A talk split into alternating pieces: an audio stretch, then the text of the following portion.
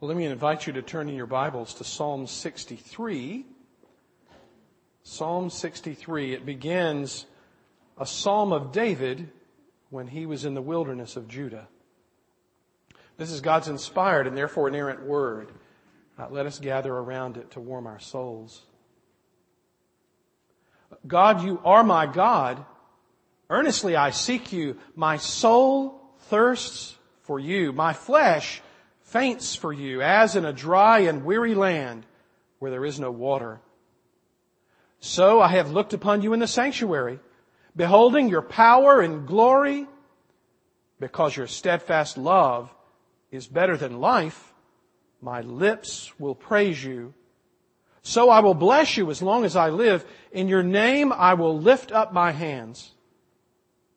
My soul will be satisfied as with fat and rich food, and my mouth will praise you with joyful lips when I remember you upon my bed and meditate on you in the watches of the night, for you have been my help. And in the shadow of your wings, I will sing for joy. My soul clings to you. Your right hand upholds me.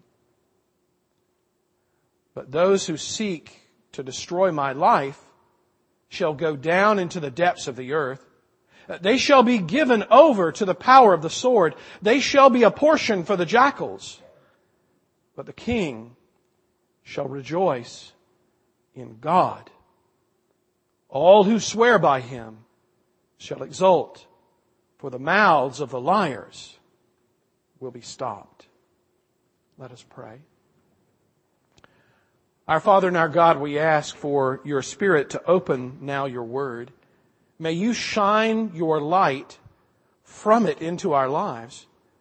And in that application that you make, may we be transformed in our thinking and feeling and living. Make us more like Christ, we pray. In His name, amen.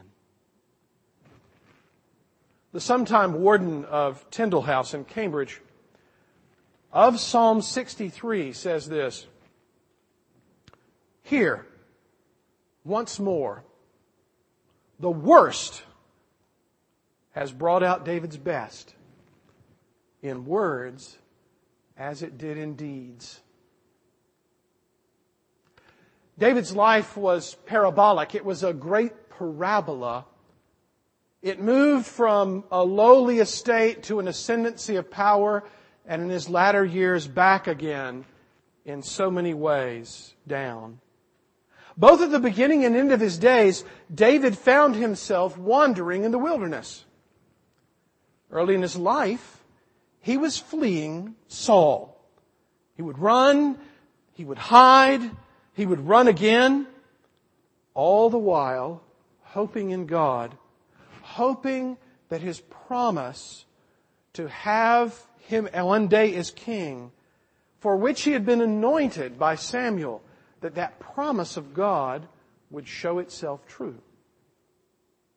And then later in life, he fled his son Absalom, his rebellious son, of whom you can read in 2 Samuel 15. You see, the wilderness journey was more informed. It was more mature the second time around. He did not run as a youth and hide under a rock or in a cave. He marched away from his capital under the hand of God's heavy judgment, but with the spiritual maturity of perspective, he knew that he was experiencing the Lord's chastisement, and he was sure that God, who had been faithful all his life, even in spite of his own unfaithfulness, would keep his word and would restore his kingdom. Uh, the original heading in Psalm 63, which is given here, a psalm of David when he was in the wilderness of Judah, could begin a psalm about either his early days fleeing to Judah or his latter days. But in verse 11, the matter is set for us. It reads, But the king shall rejoice in God. And so we know that it is his latter end, after he has been enthroned, suffering the difficulty personally, politically, and spiritually of being run out of town and having to wait upon the Lord. This is a song of trusting God, penned under the most difficult of circumstances as he rode away from Jerusalem, as he fled from Absalom, his own rebel son who sought to steal the kingdom from him. That means that everything in this psalm describes by way of judgment what David deserved. But here are the verses of a mature believer who on the one hand knows that he's a sinner, but yet on the other hand is utterly satisfied with being in the hands of a righteous God who is also gracious and has covenant love for him. David had failed as a father. And the boil of angry resentment from within his own household had welled up right in front of him. Absalom was a mess. But he was a mess caused by a mess, by David himself. And messy though he might have been, David still loved the Lord and still trusted in him through thick and thin. And so we learn here from David something relevant to all of our Christian lives. Even when facing trials and temptations traced to his own failings, David rested in God his Savior. And so can you. You see, there's just no question that the Bible teaches very clearly that David was a sinner. Now I'm not going to go from one passage to another because this is so plain a truth, so plentifully testified that there's no one here who can seriously doubt it. We could turn back a few pages to Psalm 51 and there we would hear the song of David's repentance from his sin with Bathsheba. We could turn to the historical books, to 2 Samuel chapter 12, and there we could read of David's downfall into adultery and murder and lying and deception, the covers of which were ripped off by God himself through the prophet Nathan. You know, there's a strange irony about David's sin with Bathsheba. And the irony is just five chapters before, in 2 Samuel chapter 7, God had promised him that his throne would be eternal. God promised him that a son of his would sit on his throne forever and that he would never, ever turn his face away from that throne, that God would see to it that that son of David was also his own son. The most amazing and poignant prophecy in all of the Old Testament the coming of the Son of God in the flesh of the Son of David. And five chapters later, in his laziness and in his arrogance, he turned his face away from the seventh commandment and then his face away from the sixth commandment. And he undid the goodness of his God and brought all into ill repute. But that was not the only occasion. We could turn to the end of 2 Samuel, to 2 Samuel chapter 24, and there we read a very short passage about a very big sin. Oh, it's not a big sin as you and I count them. It was a simple thing, really. David wanted to know, still faced and surrounded with enemies, perhaps even inspired by a nerve of concern for the fulfillment of the Davidic covenant and, and for his son Solomon who would reign after him, who would build the temple and whose reign would be typical of the triumphant Christ in the new heavens and new earth. David sinned by doing what God said not to do. Not one of those big sins like, like number six or number seven it was a little thing, just taking a census, just being an accountant, counting the number of fighting men, there were 800,000 men with swords in Israel in the north. 500,000 men with swords in the south in Judah. 1.3 million altogether. And for that sin, God gave him one of three choices. Oh, he had 1.3 million fighting men, but one angry God. And God said, choose door number one, behind which there's seven years of famine. Or door number two, three months on the run from your enemies, and then it will be over. Or door number three, three days of pestilence in the land, and then it will be settled between us. Now we have to think biblically and rightly about this vengeance of God. But we call it vengeance, and there is a level and a definition by which that is true, but remember, it is vengeance, not remunerative. It is vengeance not as a part of the wrath of God poured out as it is in hell. But it was the wrath of God poured out upon his covenant people, upon their covenant king for his disobedience.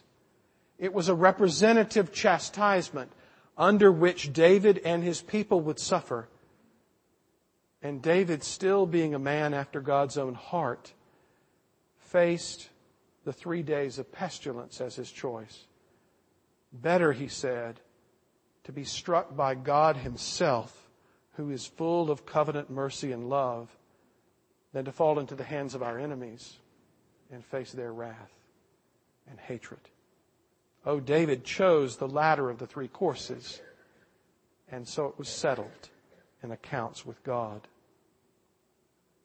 But here, in Psalm 63, we are faced with David's other sin, a sin more bitter, perhaps the most deep and hurtful sin of all, because David sinned towards his own family, culminating in Absalom. Oh, Absalom. We could turn back to 2 Samuel 13.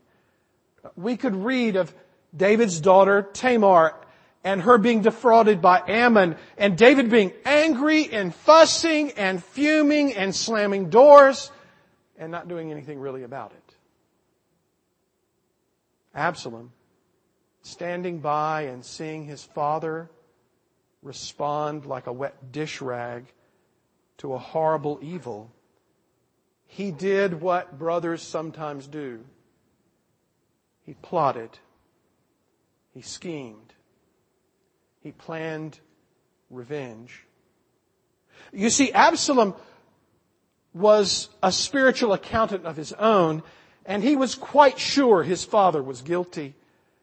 He was quite clear that his father had sinned, and he was quite happy taking into his own hands the power and the scepter of the hammer to smash that man for all of his inadequacies.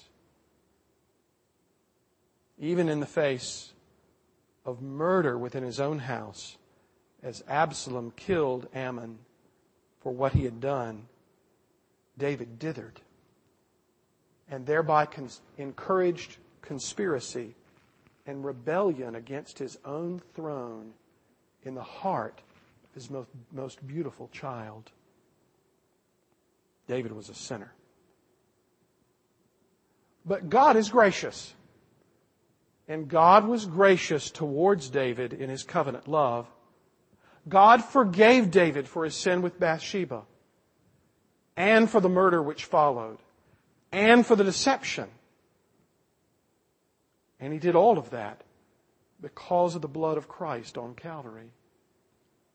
And God forgave David his sin in the census, his arrogance, his blindness towards the nature of God, his reliance upon numbers rather than upon the power of deity.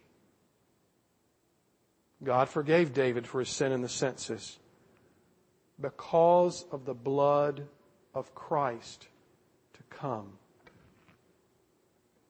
And God forgave David his sin towards his family. He forgave him because of the blood of Christ to come. David was a sinner, but God is gracious and his whole plan of salvation, of which David was a strategic, symbolic part, that assured the fact. God from the inside binding himself to forgive and to restore and to bless, even at the cost of his own son. David would fill out the arc of his foreshadowing of the Son of God, even as he too learned of the pain of the loss of his own son in the face of sin and disobedience. But Psalm 63 records for us another fact that David learned even through his disobedience and the consequences of it to trust more deeply in God. You know, it's a strange thing that God does.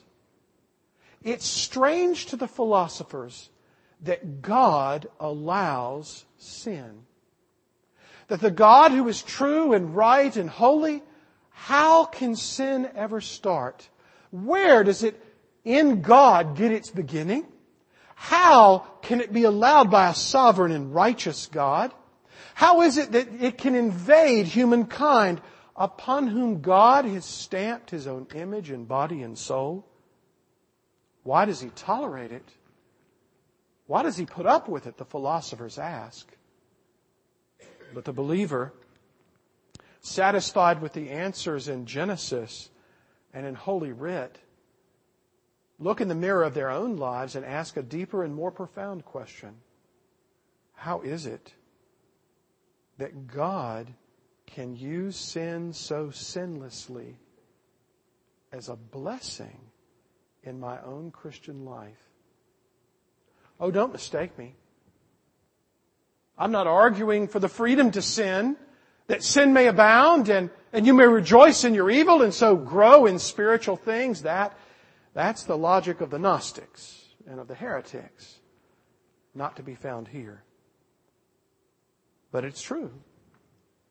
God uses even your own shortcomings and your own rebellion, and He turns it by His sovereign power and His gracious purpose to be a blessing in your life. You know, there are young people that need to know that fact, who come up against sin over and over and over again who face temptations that overwhelm them physically and, and emotionally and spiritually. And you need to find out that in all of your long striving after obedience, you will find the sweetness of God in bringing humility of heart and life, even as you face temptation and danger. David, now later in his life, learns here to long for God, even under judgment. He says, O God, you are my God. Earnestly I seek you. My soul thirsts for you. My flesh faints for you as in a dry and weary land where there is no water. And where is he? He's in the wilderness of Judah. He's going from one pit stop to another, from one way station and well to another. He is fleeing for his life, but marching under the sovereign hand of God the whole time still longing for him and feeling all the more deeply under the hand of judgment his need of God. Oh yes, he felt the need of him as a savior, but he seems here also to feel the need for his companionship his presence, His evangelical assurance and comfort of soul and life. And he describes it via the thirst and, and the parched tongue that he now possesses as he runs. Oh, my flesh faints for you. Oh, my soul thirsts for you. And he remembers. He remembers those times in the sanctuary of God in verse 3, where he beheld the power and the glory of God. There was another time when he had sinned with Bathsheba and when God had confronted him and brought him to repentance, kicking and screaming. And where did he go? To whom did he turn when rebuked by Nathan? But he went into the sanctuary and he laid himself prostrate before his God and he prayed that God would spare the life of the child which he had ill conceived. There, he saw the power and glory of God, even as God said to him, No. No, I will not spare the life of the child. No, you will not have what you want this time. No, you will feel the pain and suffering of hardened life as you eat the fruit of your sin and you learn more deeply who I am.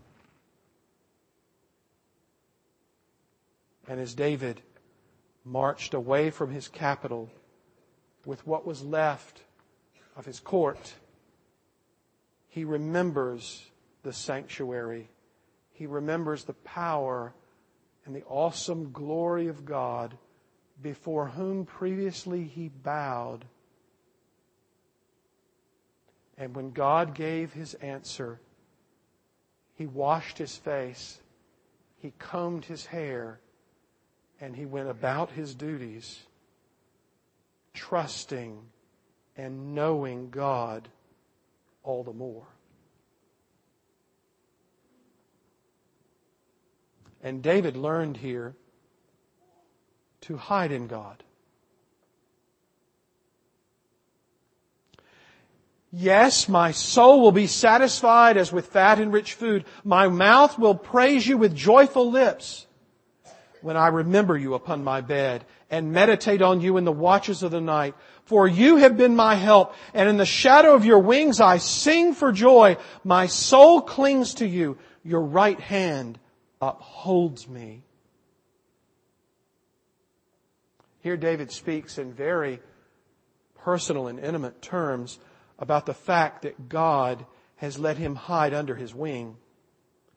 That he needs to hover and be near God. That he needs God's hand and touch and comfort.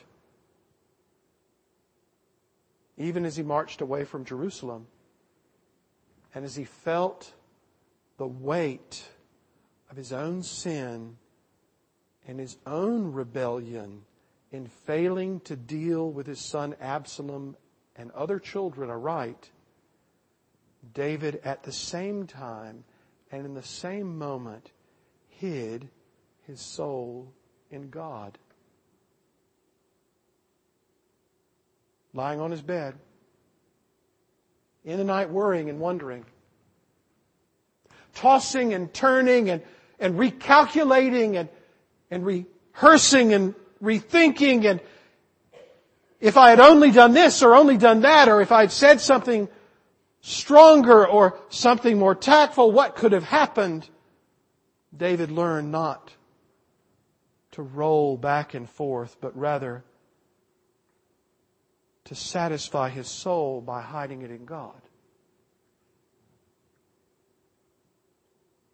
And David learned to trust God. Oh, there were those in verse 9, he says, who sought to destroy his life. And he pronounces the very inspired word of God and says, they shall go down to the depths of the earth. And that doesn't mean that they get a tour of the secret cave. It doesn't mean that they go to some netherworld and hang out there in boredom. This is euphemistic Jewish language for they are going to go to hell for what they have done. And the hand of God's judgment will be upon them. And that hand is upon me in chastisement, but it will be upon them in the curse of judgment. There's a lesson here for us. There's a lesson in understanding how to live the Christian life. You see, you sin and you disobey your Heavenly Father. And there are times when God in His gracious mercy deals with you quite gently in that matter. What does He do? He does what He tells you to do.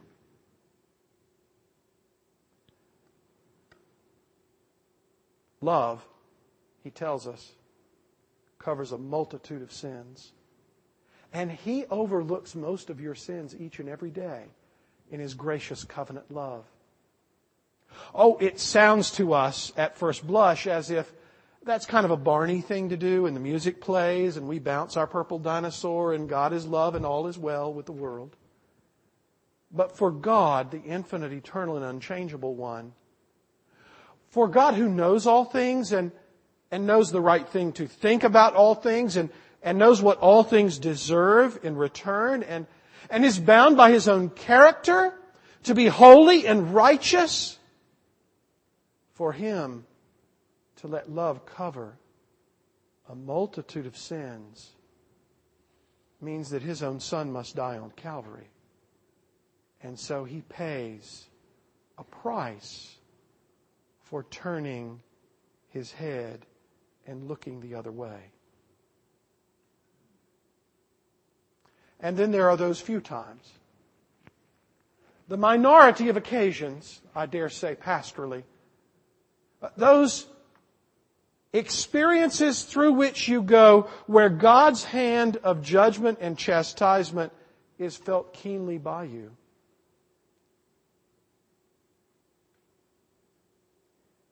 Those occasions where it seems as if your prayers bounce off the ceiling and He weighs you down like a ton of rocks and you crawl upon the floor. He means it only for your comfort. He means it only for your good. He is shaping, he's shaping and, and fashioning you more to look like Christ as he applies the proper pressure of chastisement to break you where you need it and to humble your heart into the dust.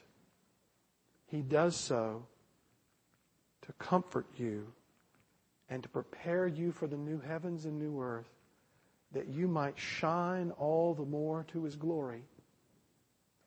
He teaches you through the valley, valley of the shadow, does He not? To long in your soul for Him all the more. He teaches you in time of trouble, even trouble you deserve, to hide yourself in Him in the shadow of His wings and to trust in Him all the more for the outcome, even though you don't always know what it will be. Oh, there will be those who will stand up and will condemn you. And every word they say will be right. But that is not what God chooses to do, but rather He extends the grace of His Son and He pours the blood of Jesus upon even those sins that you feel most keenly. And He washes away the stain. And He wraps you in the garments of righteousness and even praise.